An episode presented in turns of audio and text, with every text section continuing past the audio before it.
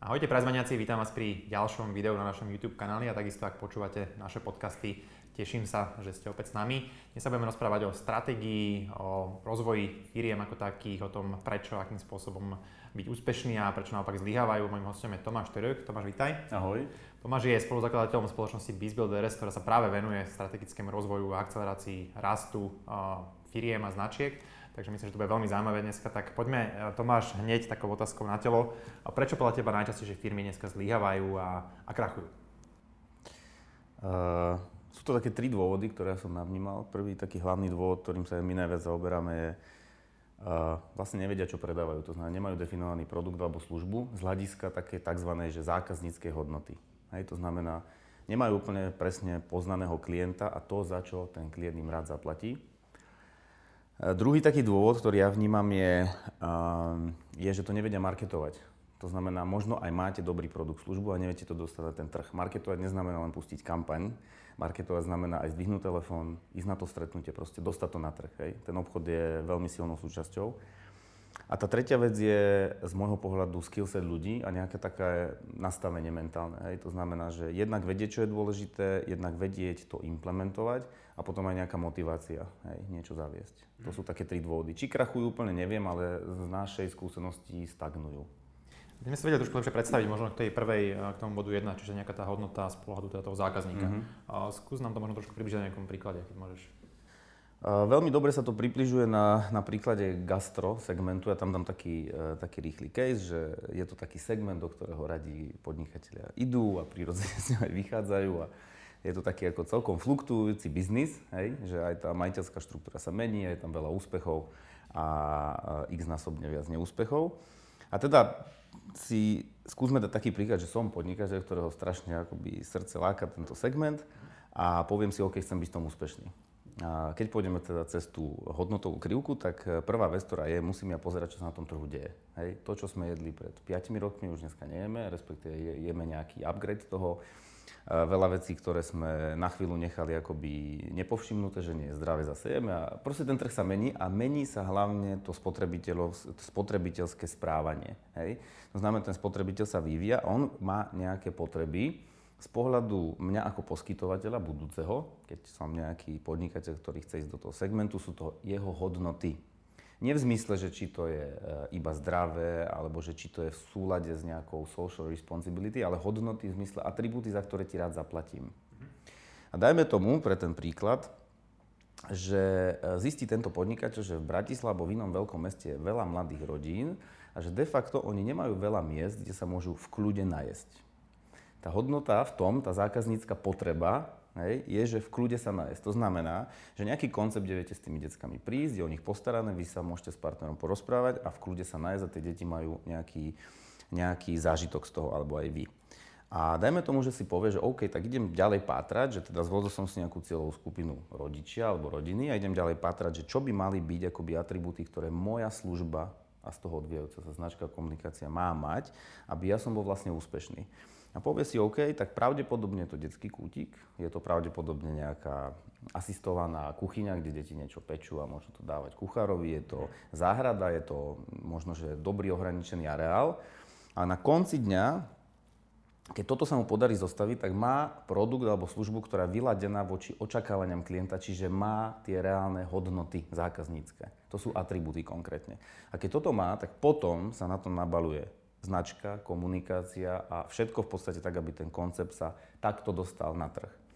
Tá výhoda toho je, e, je taká, že to nejde ofejkovať.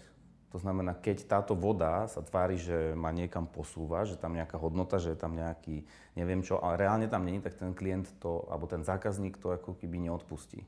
Hej. Tá nevýhoda je, že sa tá značka a tá celá komunikácia stáva od spodu, to znamená od klienta, od tej zákazníckej hodnoty. Mm-hmm. Než to ma celkom zaujímavá tá téma, lebo mám dve malé deti, tak je to takáto nejaká reštika, ktorá by spomínala? Nie. Ako asi je, ale ja som povedal ten príklad, že naozaj uh, pozrieť sa na ten trh, že vždy je nejaká príležitosť, lebo vždy je nejaká neuspokojená potreba. A za tú, keď ja prinesem nejakú zákazníckú hodnotu, hej, že ty máš ísť kam so ženou a môže sa v kľude nájsť a vrckovia proste sú v rámci nejakého, ešte nebude je tam nejaký animátor, to znamená, že... To bol dokonale. No, Jasne. Čo sa potom deje a je podstatné povedať je, že to znamená, že odlišuješ sa od začiatku, stávaš niečo na reálnej hodnote A nemusíš konkurovať cenou. Lebo tam nebude rozhodovať, či ten burger stať, bude stať 6 alebo 9. Nebude. Pretože ty za ten kľud so ženou si ochotný dať nejakú akoby vyššiu cenu, pretože je to koncept, ktorý plní tie tvoje zákaznícke očakávania. Skúsme to možno pretaviť do toho e-commerce, predsa len nasledujú teda primárne majiteľia e-shopov, marketéri e-shopov. Mm. Uh, skúsme si dať nejaké príklady možno z prostredia e-commerce, keby si mohol k tomuto.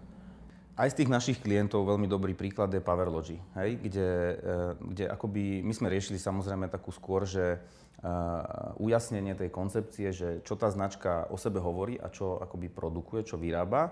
A my sme, keď sme robili tú analýzu, zistili, že viac menej akoby tie produkty sú na dvoch opačných póloch. Jeden pól, že sú to produkty, ktoré sú výkonnostné. Hej. To znamená, sú to produkty, ktoré sú až skôr technické. Hej, taký MCT olej, vyslovene ako jeden z produktov, ktorý ja osobne užívam, tak je na, na tej, na tej akoby časti, že je to potravina, ktorá zlepšuje výkon. Nejde o chuť, ide o výkon. A existuje akoby potom druhá časť, kde ide o ten gourmet zážitok, o tú chuť a aj tam má Powerlogy produkty. A v princípe my sme zistili, že akoby ten trh je rôzne rozdelený, ale nikto nerobí to, že spája akoby úplne že dokonalú chuť a dokonali nejaký, nejaký podporný upgrade, niečo, čo v tom je, nejaký, niečo, čo má vplyv na výkon. A v princípe na tom sme postavili akoby nejakú produktovú stratégiu pre PowerLogic, ktorou by sa mohla vyvíjať. A dneska sa javí, že akoby trh akceptuje tú hodnotu, že je to na jednej strane veľmi chutné a zároveň, zdravé ani nehovorím, a zároveň to má akoby, že nejakým spôsobom ma to posúva, nejak ma to boostuje, že tá potravina, že tá potravina je funkčná. Hej? Tlak vzniká na, na samotného výrobcu, pretože tým pádom nemôže uviezť hoci čo, ale zároveň zase tá kopírovateľnosť je tam minimálna, ale tá udržateľnosť tých vyšších cien a vyšších marží je tam vyššia. A potom akoby je to jasné odlíšenie, pretože pravdepodobne, čo ja mám skúsenosť, sa vyrojilo strašne veľa poskytovateľov, alebo teda výrobcov podobných arašidových masiel a všelijakých krémov a nátierok, ale stále ten produkt a tá hodnota, ktorú má je inde ako všetci tí, ktorých nazveme copycats. A v tom e-commerce je nekompromisné to, že veľa z tých e-commerce e, podnikateľov vstupuje, pretože to je e, nízkonákladové. To znamená, že dneska, dneska som podnikateľ, chcem niečo predávať, tak idem predávať, ako idem si urobiť online shop. To ty vieš asi viac, ale beží to na rôznych templateoch, ktoré už nič nestoja. A väčšinou ide o kópiu najbližšieho konkurenta, ktorého sledujem, akurát s vlastnejšou cenou. Hej? Čím spôsobím svojou juniorskosťou, neznalosťou akoby peklo celému trhu. Čože podrazím jednoducho tie ceny. Čo si myslím, že z, veľ, z veľkej časti osud veľa e-shopov. My keď sme robili to je to, čo sú v podstate bývalé vnímavé hračky, tak analýza ukázala, že je 1500 e-shopov s hračkami v Čechách. To sa dá len konsolidovať. Hej. Tam sa akoby voči tomu asi nedá vymedziť. Jasne. Takže akoby, čím asi žijú dnes tie, tí e-commerce podnikatelia, tým, že je naozaj akoby obrovský pretlak novo vstupujúcich e-shopov, ktoré neustále akoby ten trh komplikujú. Hm. Skúsim sa možno baviť konkrétne teda o nejakom príklade e-shopu, povedzme, vymyslím si taký segment, ktorý je extrémne homogénny a proste veľmi ťažko sa tam podľa mňa odlišuje, a to sú napríklad pneumatiky, hej, proste mm-hmm. e-shopov je desiatky až stovky, ceny sú plus minus skoro až, neviem, rovnaké. Teraz um, mám alebo za prvé otázka, že ako vôbec zistiť, či má zmysel spustiť takýto e-shop uh, s takýmto sortimentom a dnes na, na slovenskom trhu, dajme tomu, alebo, alebo iných trhoch. A, a ak, ak áno, tak proste akým spôsobom sa odlíšiť od konkurencie. Nemusí to byť pneumatiky, ale všeobecne e-commerce. Uh, hej, to sú dve roviny, či vôbec do takého segmentu ísť a potom, OK, tak bereme, že ak ho mám, že čo robiť. Tak ak ho mám, tak asi musím sledovať, že kde sa mi pohol klient, čo kupuje, čo chce, spoznať viac toho klienta a skúsiť definovať nejakú hodnotu ideálne unikátnu. Hej. Poviem príklad, ja ako nekupujem ani vôbec pneumatiky, čo sa týka ani fyzicky, čiže je to dobrý príklad, lebo o tom nič neviem. Čiže príklady, ktoré uvediem, môžu byť, že, že úplný bullshit, ale nie sú podstatné. Hej, ide o to, ako, ako pristúpiť k tomu, tomu problému. To znamená, že bude to nejaký uh, veci, ako je jednoducho z nákupu, tým pádom dobrý filter, kvalitné prevedenie, dobré fotky sú must be. Na tom už sa nedá postaviť nejaká odlišnosť. Ja hovorím o hodnotovej odlišnosti v zmysle, že OK, je tam niečo naviac, je tam niečo unikátne. Môže to byť napríklad, ak by som si povedal, že fajn, že reprezentujem nejakú značku, na ktorú mám exkluzivitu. Hej, to je veľmi dobrá stratégia podľa mňa pre e-commerce, že rovno si akoby betonovať ten trh. Hej, keď tu niečo robím, tak jednoducho tú značku, ak som jediný, tak je ideálne, ak získam nejakú exkluzivitu. Môže to byť hodnota, pretože inde to nekúpi a u mňa práve má tú značku ten môj klient. Môže to Dá byť... sa to prepačiť, skáčem, dá sa to ešte dneska v čase Európskej únie ako keby, alebo nejaké zóny voľného obchodu vôbec riešiť? Dajú, dajú sa riešiť exkluzivity. Teraz, uh, myslím, že teraz som to riešil pre nejaký športový e-shop hej, a oni hovorili, že áno, že oni majú, ale že akoby väčšinou československé exkluzivity majú Česi. Lebo tie e-shopy sú tam ďalej, hej, to znamená, že väčšinou to už majú nakúpené, ale je to bežné. To znamená, neviete to sem dostať cez toho distribútera, hej, musíte byť akoby, musíte mať tú exkluzívnu licenciu, ale dá sa to. Je to jedna... Prepač, ale ako zamedzíš nejakému globálnemu marketplaceu, aby tú značku tu predával? Hej? Uh, takto, ty to máš dohodnuté s výrobcom, to znamená, on vie, kade to púšťa. Mm. Hej. Ako môžeme ísť samozrejme do týchto partizančín, že to budú uh, brať z nejakej inej krajiny sem voziť, to asi to asi nevieš na, na, na chvíľu úplne zabetóniť, ale pravdepodobne, keby to zistil ten výrobca a má s tebou exkluzivitu, tak pravdepodobne by zase zavrel ten druhý kanál. Hej? Ale to je skôr taká defenzívna stratégia, len hovorím, že môže to byť hodnota, že máš nejakú akoby značku, ktorú iní nepredávajú. Ďalšou z hodnot, keď sme pri pneumatikách, o ktorých nič neviem, je, že máš možno nejaký špecifický sortiment pre nejakú cieľovku. Hej? Sú určite rôzni autičkári, ktorí proste majú úplne iné parametre. Môže to byť napríklad jedna, jedna z tých odlišností alebo z tej unikátnosti. Ďalšia vec, ktorá ma napadla, že si napojený na nejaký akoby offline shop. Hej, to znamená, u mňa si to kúpiš a tuto v Mikone alebo neviem kde si to jednoducho dáš vymeniť for free. Strieľam. Alebo zase nejaké servisné stredisko. Alebo máš nejaký online tool, nejaký, nejaký vizualizátor, aby si videl, ako tie pneumatiky zmenia nejak dizajn toho tvojho auta. Hej. Sú to príklady, ale stále smerujem k tomu, že musíš akoby uh, vedieť, za čo ti ten klient zaplatí, či tam je vôbec nejaká unikátnosť a snaží sa to na tom postaviť. Druhá vec, a podľa mňa v tomto je to veľmi ťažké, Hej. Druhý taký skôr podnikateľský prístup je pozrieť sa na to zhora, že teda idem rozmýšľať. A zistím, že je nejaký, nejaký volume, proste nejaký objem predajatných pneumatík online a ja si chcem z toho proste akoby odriznúť, odriznúť nejaký, nejaký, uh, nejakú svoju časť. Tak v tom prípade by som skôr uvažoval, že v čom reálne môže byť taká akoby e, biznis stratégia v zmysle, že dobre, že má zmysel otvárať ďalší, mám tam niečo unikátne, čo iní nemajú, mám to ešte nejakým spôsobom zabezpečené, to môže byť jedna stratégia, alebo zistím, že reálna hodnota pre klienta nie je to mať ešte väčší výber, ale mať ho uší. Tak urobím agregátor. Strieľam, vôbec nepoznám ten segment, ale akoby stále idem do toho, že ako môžem ten biznis ohnúť smerom k tej reálnej hodnote zákazníka. Podobne myslím, keď boli zľavové portály, že sa robili agregátory. Hej. Takže to je druhý, druhý moment. Alebo tretí moment, že zistím, že proste že dneska sa dá relatívne ľahko zistiť tá cena hej, za nákup toho klienta, hej, že koľko by ma stal ten klík, aká je tam konkurencia a tak ďalej, tak viem zistiť, či vôbec to má ekonomiku. A moja, môj odhad je, a fakt robíme väčšinou, my robíme akoby nie e-commerce, ale commerce a ten e-commerce je súčasť toho, tak väčšinou sa potvrdzuje, že naozaj veľká kaskaderčina je v tom e-commerce. Že proste tam vletí človek úplne normálne, že vyliať úspory. Takže akoby uh, ten trh, jak, jak rastie, tak takisto aj bude rásť ten, tých počet tých, uh, tých predajných e-shopov, alebo teda tých predajných miest, to znamená, že tam bude stále náročnejšie, náročnejšie sa odlišiť. Mm-hmm. Potom je zase iný pohľad dobrý taký, že poviem si, dobre, e-commerce je nejaký kanál, kde to chodí. Poďme, idem sa pozrieť na ten svoj core business. Môj core business postaví na niekom, kto si kupuje pneumatiky a toho začnem sledovať. A môžem to úplne na niečom inom postaviť. Hej? To znamená, ne, nefokusujem sa na ten kanál. Jasné.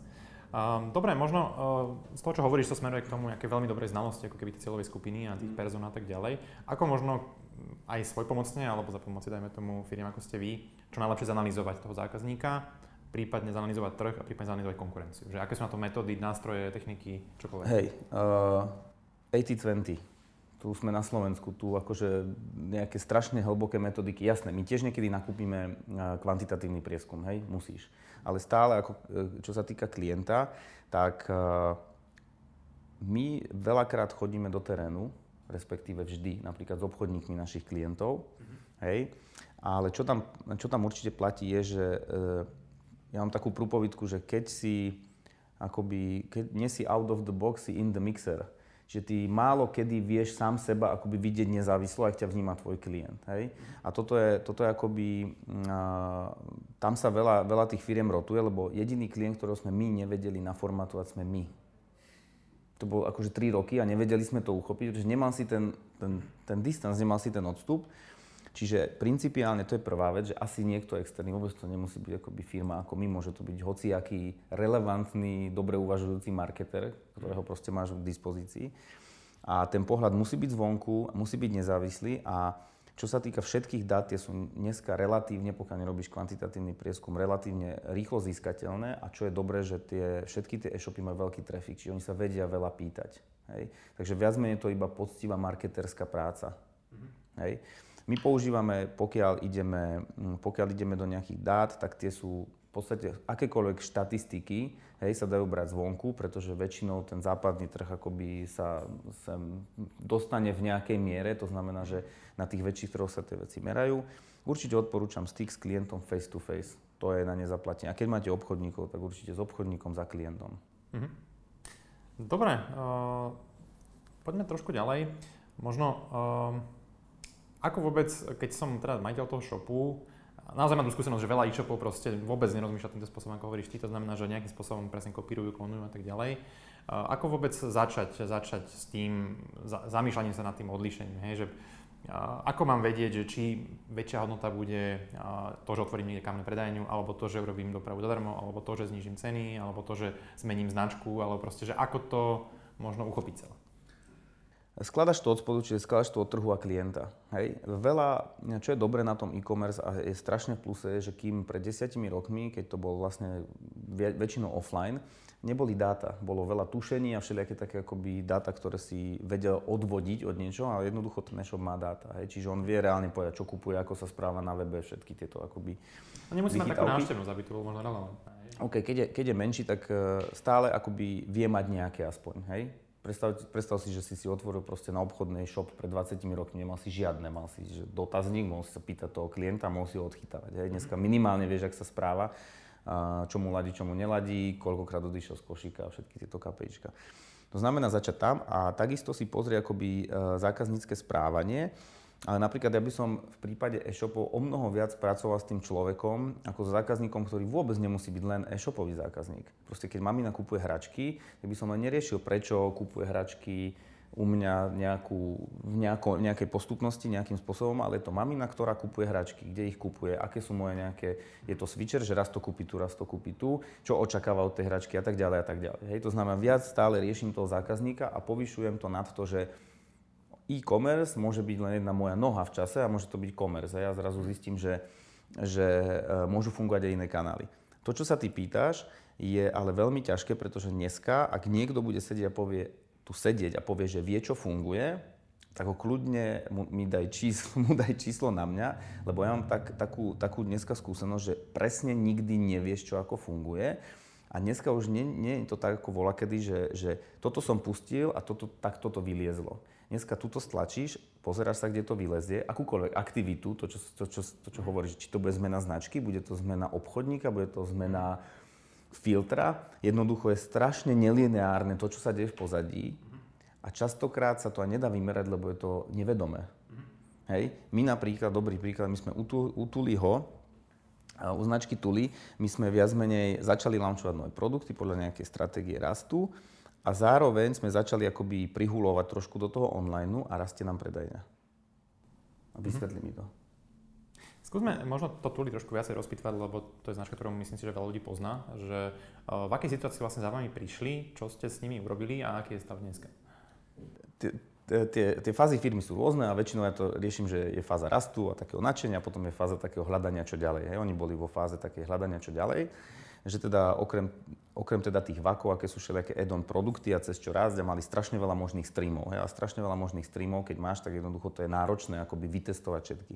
Takže my sme boli prizvaní do posúdenia, čo z toho má nejaký, nejaký, nejakú rastovú ambíciu a zadefinovali sme sa, sme si s nimi, že teda jaká je tá ambícia číselne, hej, že odtiaľ potiaľ. A keď sme analyzovali trendy a išli sme tou kvázi metodikou, postupnosťou, o ktorej, o ktorej tu hovorím, tak sme zistili, že akoby mm, je, sú, len, sú len niektoré z tých streamov, ktoré vyzerajú byť životaschopné a na tie sme vsadili a v princípe vyšli akoby e, dve cesty. Jedna cesta je mm, útulné bývanie, hej, pretože uh, Tudy má tú výhodu, že je to extrémne pozitívne vníman, vnímaná značka s veľmi dobrým produktom, navyše so slovenskosťou, ktorá je dneska v hype, Hej, takže kvázi akoby všetky tieto benefity. A zároveň akoby naša hypotéza bola a je, že ľudia by od nich brali aj iné produkty, ktoré by e, plnili ten efekt toho útulného bývania. Čiže tá hodnota v tých tulých produktoch, keď sa bavíme o zákazníckých hodnotách, ktorú my sme definovali nejaký pocit útulnosti, a design, slovenskosť, akoby e, precíznosť prevedenia, či už materiálová, alebo samotná, samotného toho šitia. Mhm. Aj dizajnová asi. Áno. A zároveň aj akoby nejaká z časti hygge koncept, ale proste niečo, čo ti pripomína takú akoby pohodlnosť, či už v sedení, alebo, alebo možno aj v nejakom akože oddychovaní. A toto sú, toto, toto sú ako parametre, zákaznícke hodnoty, na ktorých sme to postavili a postupne launchujeme rôzne produkty. Hej. Merino deky, ani to všetko nepoviem teraz, pravdepodobne budú aj nejaké, nejaké akoby časti oblečenia, ktoré to celé pripomína. Postupne akoby launchujeme tie veci a postupne rastie ten retail aj e-commerceový, hej, a ten retail rastie medziročne asi 30 On je silnejší akoby online tá časť ťaha, ale akoby tá predajňa, kde sme nečakali, že by, že by to nastalo, tak rastie z pôvodných čísel mnoho dynamickejšie. A druhá línia, ktorú my sme zadefinovali v rámci stratégie, bola B2B, to znamená firmy, pretože ten eh, svet sa za tie 4 roky zmenil. Keď si zoberieš, že pred 5 rokmi sa nikde neukazovalo, v akých ofisoch tí ľudia pracujú, dneska je to úplne bežné, dokonca je to skoro must by podmienka, aby si tam mal nejakých šikovných mladých ľudí. A toto je trend posledných 5 rokov, čomu zodpoveda aj eh, súťaž eh, Office roka kde to pekne vidíš, že do čoho všetko tie firmy investujú. No a samozrejme, my sme vypočítali, že teda na jeden 300-400 metrový priestor, ktorý sa, ktorý sa tu ročne otočí v desiatkách, sa berú 1-2 tulivaky. Ale ten trend je, že až 30% toho priestoru tvoria kolaboračné zóny a Tuli by mohol teoreticky ako firma vyrábať nejaké niečo z toho svojho portfólia, čo by vlastne tvorilo akoby tie kolaboračné zóny. My sme to nadefinovali s, s dizajnerom nábytku, sme obehli klientov a snažili sme sa akoby definovať, čo bude mať pre nich hodnotu. A zistili sme, že pre nich najväčšia hodnota je to, že je to pohodlné, že je to sedenie, nie ležanie, preto akoby vaky nie úplne všade boli approved. Ďalšia hodnota, že to je ľahké, prenositeľné a potom samozrejme, že je to nejakým spôsobom pohodlné. A a vlastne tým v Tuli norma je prototypová rok a pol, alebo rok, už to presne nepamätám. A dneska sme vyšli s kolekciou Nimble. Ja hovorím my, hej, lebo tam robíme celú realizáciu, ale je to samozrejme klient a reálne dostávame na trh úplne nový typ sedenia, ktorý je o tom, že takúto zasadačku zariadíš veľmi e, trendovým dizajnovým nábytkom, ktorý, e, ktorý keď máš ten veľký gauč, tak ho zdvihneš na jednom prste, vieš ho presunúť. Čiže automaticky je to riešenie 3.1, automaticky to vieš urobiť tak, že ráno máš nejakú zasadačku, alebo ráno máš nejaký proste workshop room, na obed máš nejakú zasadačku, večer máš nejakú a toto všetko teraz akoby rulujeme na trh a sme zvedaví, čo teda trh povie. Takže tam sa išlo vyslovene celou touto metodikou, kde kvázi z jedného e-commerce, z jednej e-commerce platformy, že predávam nejaké akoby vaky, hej, lebo to sedacie vaky, a smerujem to na trh a snažím sa tam nejakým spôsobom. Raz my sme si povedali, že sme to povyšli, že nie, my riešime nejaký charakter sedenia a cítenia sa a na tom sme to postavili. Ale budem ti vedieť povedať možno o 3-4 mesiace, keď prejde celý rok, že o koľko to reálne zdvihlo tržby a ako je to úspešné. Lebo ten trh na konci rozhodne a tie tržby ukážu. Jasné. Dobre, um, poďme trošku ďalej. V podstate, teraz zatiaľ sme sa zhodli na tom, teda, že kľúčový je ten zákazník a vôbec nejaké teda to vnímanie toho zákazníka. Teraz uh, z toho vzniká teda nejaký produkt a teraz ako dôležitá je podľa teba značka, vôbec ten marketingový obal toho celého? Je. Problém je v tom, že dneska, čo my vnímame, sa viac pod, sa podceňujú tie prípravné fázy. Marketing je z môjho pohľadu zle preložený. To je marketing, trhovanie, je to prie, prie, priebehový čas, neviem ktorý presne. To znamená to umiestňovanie produktov na trh. Hej, a tá časť marketingu, tá, ktorá hovorím, že je menej viditeľná, je akoby podceňovaná, to je tá práca s trhom, so zákazníkom a s tým, za čo mi reálne zaplatí, s tou zákazníckou hodnotou a je veľmi preceňovaná tá časť komunikačná, pretože je vizibilná. A ľudia si myslia, že marketing je toto. Hej? Je to súčasťou, ale on má mať nejakú logiku. To znamená, ak ja prídem k tomu, zase konkrétny príklad, ak by som prišiel k tomu, že značka Tuli nie je na svojich pleciach s tým, keby sa to volalo niečo, že ja neviem, že by sa, by sa to nemalo Tuli, čo je chvála Pánu Bohu. Hej, sedacie vaky SK, tak som zhasol. Tak tá značka ma zradila a tým pádom je veľmi podstatná. Ona musí dokázať zaobaliť akoby tie veci. Sú prípady, kedy tá značka dokonca limituje rast. A musíš ju rebrandnúť. Čiže vždy je to veľmi racionálny proces. Tá značka nie je o tom, či sa mi páči alebo nepáči, či je modrá alebo žltá. Hej, to periférne ovplyvňuje výsledky a keďže my sme drivovaní rastom našich klientov, tak nás zaujíma hlavne to, čo bude fungovať, ale akoby zrozumiteľnosť, že či tá značka sa mi prihovára tak, že rozumiem, akú hodnotu od nej kupujem. A komunikácia je iba dôsledok toho, že ak teda si povieme, že fajn, tá značka super funguje aj na a dobre reprezentuje tieto hodnoty a viem to tam dať, buď to dám do klejmu, alebo to použijem v kampaniach, tak tá komunikácia je podstatná, aby komunikovala relatívne, pokiaľ sa nebavíme vyslovene, že brand, building, brand buildingová kampaň, čo u našich klientov ani nie vždy je možné, hej, lebo sú to väčšinou stredné spoločnosti, tak aby komunikovala jasnú vec, čo akoby získava. Môže to byť super kreatívne, ale ten message musí byť relatívne mm-hmm. jasný. Sa ešte pristavím pri tom samotnej, pri samotnej značke, lebo v e-commerce je špecifický tým, podľa mňa, že tam je extrémne veľký výskyt generických e, značiek a domén, typu proste pneumatiky SK a podobné, alebo Parfemi.sk, čiže aký, aký máš názor vôbec? Ako, robil si to hlavne kvôli SEO v minulosti, ale stále, stále to nejak pretrváva ten trend, že mm, aký máš názor na tento typ značky, ktorý je vlastne ako keby všeobecné nejaké slovo? No on vie fungovať na úvod, Možno ešte v minulosti fungoval kvôli tomu, že ako by sa spoliehal, že dobrý názov domeny znamená, že Google ma bude niekde indexovať a tak ďalej. To už dneska nie je. Vy viete lepšie, tak ty asi vieš lepšie mi povedať z dátach, že to tak nie je. Ja mám iba tú informáciu, že to tak nie je. To znamená, on je uh, krátkodobo bol nejakým zrýchlovačom, rýchl, rý, rýchlo boosterom, ale dlhodobo je to komodita. A to, to vidíš na tom zákazníckom správaní, kde som to kúpil, pneumatiky, najpneu, best pneu, ten klient netuší. Čiže ty buduješ, na začiatku si pomôžeš a dlhodobo buduješ aj konkurencii. A konkurencia tým, jak som povedal na začiatku, že akože vstupuje tam easy, tak vlastne robí generické názvy a, a viac menej to je iba názov v podstate komodity. A nechcem tým dehonestovať, hej? ono to môže fungovať, môže to robiť akože aj, aj celkom pekné výsledky, ale v princípe dlhodobo ťa to dobehne. Mm-hmm. Neviem, či si sledoval ten uh, rebranding uh, Parfums na Notino vlastne? Nesledoval som, viem, že, viem, že prebehol. Len som vedel, že aký som mal to názor, ale akože ak si to niekto úplne nesledoval. Ale akože hádam, že za tým bolo niečo podobné, že oni asi rozšírili svoju produktovú škálu, že už to nebudem parfémy a potrebovali to, potrebovali to uh, posunúť a zároveň chceli ísť akoby mimo toho komoditného vnímania. Hej. No, hlavne problém je, že na Slovensku existuje parfems a, a veľmi podobné domény. Proste hlavne v parfémoch je to proste totálny extrém, hej, že proste desiatky podobných, veľmi, jedno písmenko rozdelených akože domén, čiže si viem predstaviť, že napríklad tie kampane, ktoré robili vtedy, pomáhali veľmi aj konkurencii, hej.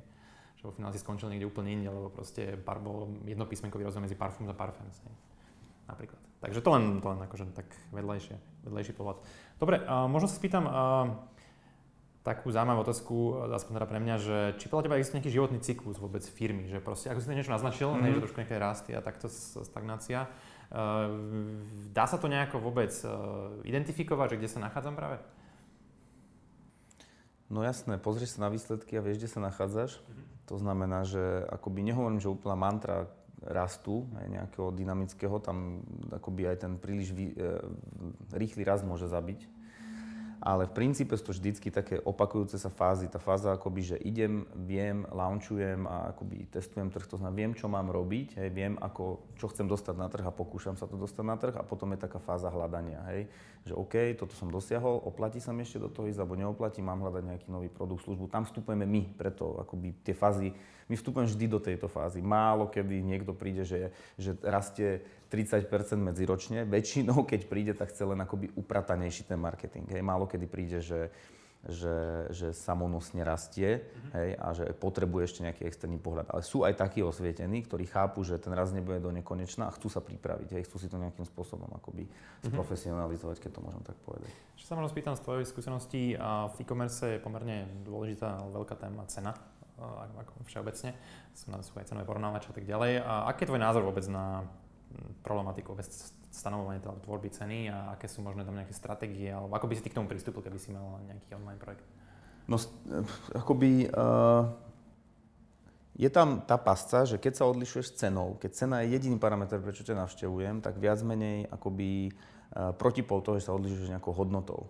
Hej, výborný príklad je, keď si pozrieš akoby konkurenciu uh, hej, že tam proste cítiš tú hodnotu na všetkých úrovniach a proste tie ceny sú fakt vysoko, čiže aj marže sú asi priaznivé. Napriek tomu, že podobný produkt možno aj za polovicu vieš kúpiť možno aj v ďalších 5-6 e-shopoch, hej, pravdepodobne.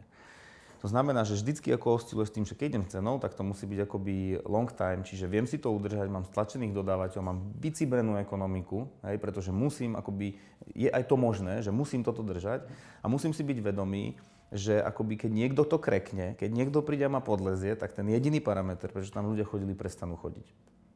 OK, dá sa akože aj tak raz. A potom je akoby na druhej strane, že nekonkurujem cenom, konkurujem nejakou odlišnosťou cez nejakú reálnu hodnotu. Mm-hmm. Hej? A v tom prípade mne sa tie biznisy uh, akoby páčia viac na tejto strane, pretože sú mm, väčšinou akoby sú z časti spojené aj s kvalitou a sú z časti spojené aj s takým vizionárstvom. Hej? Že trošku modeluješ ten trh, prinášaš nové veci. A toto bol že subjektívny pohľad. Hej? Čisto môj subjektívny yes. pohľad. Ale dá sa aj aj. Skúsme sa teraz ešte tak trošku zamyslieť nad nejakými, nejakými úspešnými príkladmi slovenských, českých e-shopov alebo značiek, čiže poviem príklad nejaký Martinus, alebo Alza, alebo neviem, Dedoles, Jim Beam. Čo podľa teba tieto značky vlastne, alebo tieto firmy majú spoločné? Hej, ako, čo, čo, ich, ako keby, čo je pre nich spoločné z pohľadu toho nejakej úspešnosti na trhu?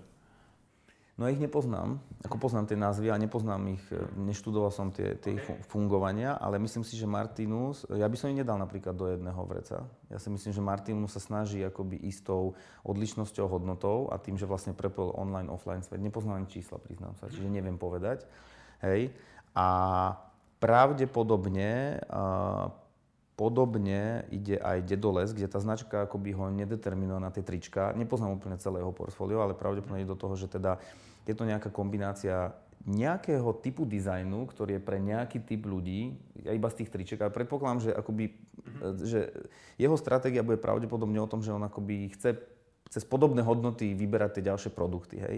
Takže tam si myslím, že je to o tom a Jim Beam nepoznám akoby vôbec, mhm. čo sa týka produktov. Viem, že je to reseller proste veľkého počtu práve tých performance food, nie? To sú oni. A Takže to živý aspoň. Ten štvrtý Alza uh, neviem posúdiť, pretože to je podľa mňa to je jednoducho už big store, hej, kde jednoducho je to o objeme ale nesledujem a dokonca neviem, či, neviem, či aj nakupujem u nich. Možno naozaj raz za rok u zeleného panačika niečo kúpim. Dobre, tak možno skúsme, skúsme teraz ešte inak, že máme úplne nový projekt na Zelenej lúke, že teraz predstav si, že chceš podnikať a máš, povedzme, že aj nejaký kapitál. Ako by vlastne mal optimálne vyzerať celý proces toho vzniku tej firmy, značky, možno odal pozet, že proste urobiť to akože naozaj s, tým na aktuálnym know-how, ktoré máte a skúsenostiami, že čo by si, ako by si k tomu pristúpil. 43% startupov zlyhá, vieš na čom? Neexistuje potreba na trhu. To znamená, prečo my nerobíme startupy a fandím fakt všetkým, ktorí majú akoby zdravý sedliacký rozum, je, že startupy, ktoré ja som stretol, bol, že zalúbený majiteľ do svojej myšlienky. To, to nepredáš. To môžeš predať najbližšiemu možnému akoby ďalšiemu, ktorý to podporí, ale nezmeni, ty nikdy nevieš ohnúť trh. Ten trh je taký, aký je a on chce nejaké veci, hej. A veľa firiem akoby s týmto fajtuje, že prečo ten klient a bude to kúpať. Nie, nebude, pretože ten klient je v tomto, v živote nebola väčšia autokracia klienta, jak je dnes. Dneska je to, že tak nekompromisné, že je úplne jedno, čo si ja myslím. Úplne jedno, čo si ja myslím. Úplne jedno. Subjektívne. Buď viem vycucnúť z toho trhu, čo potrebuje a na to našijem produkt a to je alfa omega. To znamená sledovať trh a čo ten trh chce hej, a kde môže byť akoby tá potreba. To je prvá vec. Druhá vec je, veľmi sa podceňuje ten prototyping. Hej, že hneď sa proste do toho nalievajú nejaké peniaze, investície, to je ako big bubble. A je to zbytočné, pretože dá sa to lean modelom pekne otestovať, nehovorím za pár peňazí, ale za nejaký kritický objem peňazí, ktoré stačí, a fakt testovať, ale nie testovať, že dobre, teraz som si splnil KPIčka, ale reálne sa pýtať toho klienta. Formou online, offline, kvantitatívne, to je jedno, ale komunikovať, že prečo ste si to kúpili. Naozaj, Kupuje si to ten klient preto, čo som si ja myslel, že za to zaplatí. Pre nás najväčší dopamin producer je proste to, keď mi klient povie, toto som predal a toto mi ten môj zákazník povedal, čo si mi ty hovoríš, za toto rád zaplatí. Vtedy je to, že sa spojilo nejaký náš predpoklad s tým, že ten trh to akceptoval. Hej. To znamená, tieto dva kroky sa podceňujú. Ono je to väčšinou tak, že zalúbim sa do myšlienky, vytuním si logo a potom to začnem všetkým natláčať. Nechcem uraziť samozrejme tých, ktorí to robia poctivo, lebo aj tá štatistika je, že len polovica to robí tak, hej. Ale veľmi často sa opakuje tento nezmysel a jednoducho nie. Ten produkt musí reflektovať na nejakú zmenu na trhu, hej, ktorú vycítim, mm-hmm. alebo ju nájdem, alebo sa inšpirujem vonku, hej, lebo však veľa tých, tých vecí je iba inšpirácia zahraničia. A potom si dám set sakra záležať, aby som, keď nejaký uh, prototyp uvádzam, tak počúval toho klienta, čo mi hovorí.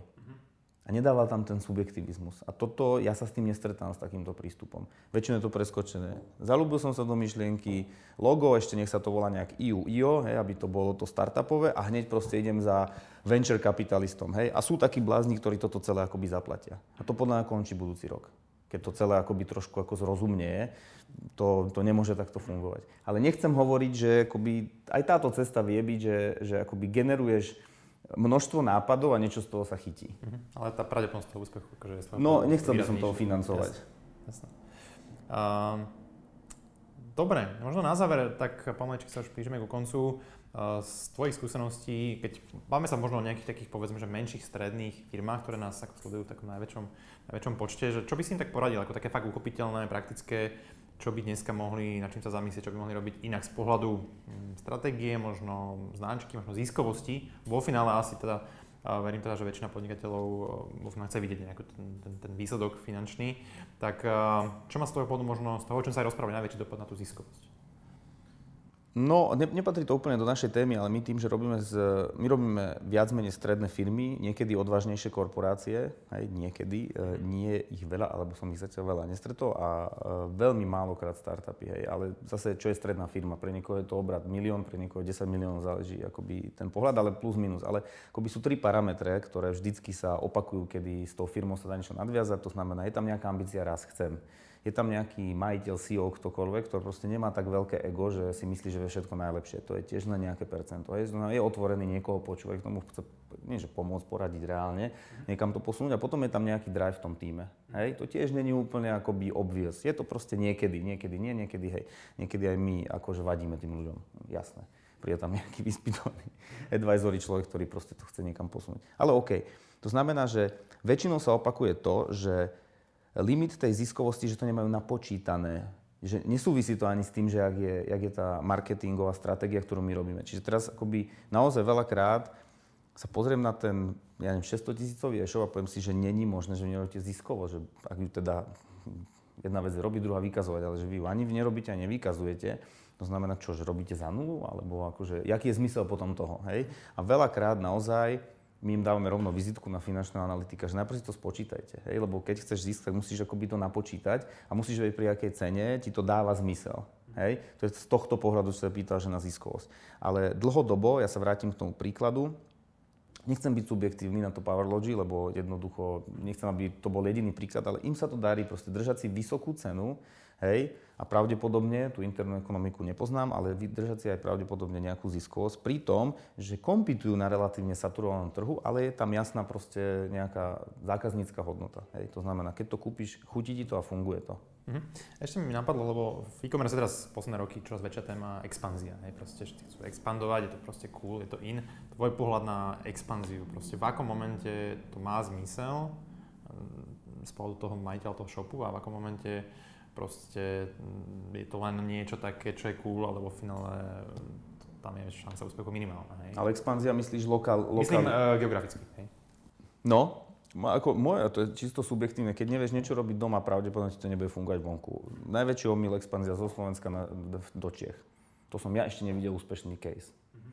Mám iné podnikateľské skúsenosti a tie Čechy preveria, preveria ťa od, od hora po spodok, je to tak, je veľmi náročný trh, veľmi špecifický klient, kým slovenský klient je viac emočný, český je hyperacionálny a tak ďalej, veľmi silná orientácia na slevy a výhodné balenie a všetko to.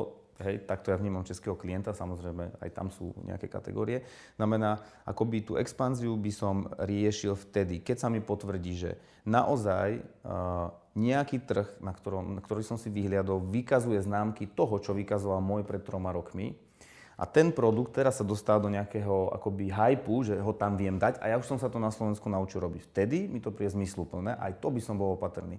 Ale vyslovene, že toto hodím tam a bude to fungovať, je proste, že to je náhoda. To je... Ja poviem práve, že ja som sa bavil o tom s viacerými jeden z nich bol Dedolez a viaceré shopy, ktoré, ktoré tvrdia teda, že e, sú schopné za mesiac spustiť novú krajinu, preložia proste katalóg, dohodnú si logistiku, platformu, bránu, neviem čo. A potom v podstate ako keby skôr čakajú, že kde sa to chytí a tam tomu sa potom viacej následne akože začnú čoraz viacej venovať. Že, a tvrdia, že im to funguje. Hej, že, aký máš pohľad na takýto prístup? Nepoznám štruktúru tržieb, hej, to znamená, nepoznám na čo mi robia, lebo uh, keď funguje, keď mám 5 miliónov obrad a funguje mi niečo, že tam mám, robím uh, ďalší milión, tak to funguje. Ak mi tam robím 20 tisíc, tak potom to funguje len, že áno, mám tam otvorenú akoby predajňu, hej, alebo nejaký predajný point. Čiže to neviem posúdiť, ale v každom prípade veľmi treba byť opatrný, lebo Československý trh je relatívne akoby, e, tým, že sa tu pohybujeme a tým, že ako tá naša generácia ešte s tými Čechmi akoby má taký veľmi družný vzťah, takže poznáme tú mentalitu, aj rozumieme jazyku a tak ďalej. Ale už všetky ostatné trhy by som veľmi challengeoval, že či naozaj ten klient tak vidí tie veci. Myslím, že na neviem, ktorej konferencia bola tá Rumunka Answer, Hej, a tu som si vypočul a tam to pekne, pekne ho, ona hovorila, že aké, akoby, akú inú paradigmu mali tí Rumuni, ako ona musela lokalizovať tie veci, ktoré tlačili akoby z centrály, že my vieme. Ja by som mal veľký rešpekt. Veľký rešpekt je oslovovať bratislavského a košického klienta. To sú úplne, to, to, je to Slovak, ale ináč funguje. Hej? To znamená, že o to viac, keď je to Maďarsko, o to viac, keď je to Rumunsko, Bulharsko. Takže tam by som mal veľký rešpekt pred tým, jak to, jak to ten klient vníma vôbec. Jasne. Dobre, tak ja som si z toho zobral určite uh, veľmi dobrá znalosť tých zákazníkov. To znamená, že tak ten bod číslo 1, teda to, čo vlastne pre nich je dôležité, za čo sú ochotní potom zaplatiť. A, a potom asi tie ďalšie kroky až nadvezujú teda na toto, ak to správne rozumiem, hej? Správne to rozumiem. Dobre, Tomáš, díky moc za tvoj čas, že si prišiel. Ďakujem. A bolo to pre mňa mega zaujímavé, a takýto strategický pohľad na to podnikanie, na, na tie firmy, na tie značky, takže gratulujem aj tak tým úspešným projektom, ktoré, ktoré máte, verím, že budete mať ďalej. A takisto teda ďakujem vám, vám, že ste nás sledovali, takisto verím, že ste sa trošku zamysleli nad tým, ako, ako to dneska robíte, to podnikanie, alebo tie vaše, vaše firmy a značky marketujete a tak by ste, ak by ste mali záujem dozvedieť sa viacej, prípadne, prípadne spojiť sa toto s chalami z Bizbuilders, určite sa ozvite mne alebo priamo Tomášovi určite pod videom budeme mať nejaké, budete mať nejaké kontakty, takže ďakujem ešte raz a držte sa, vidíme sa.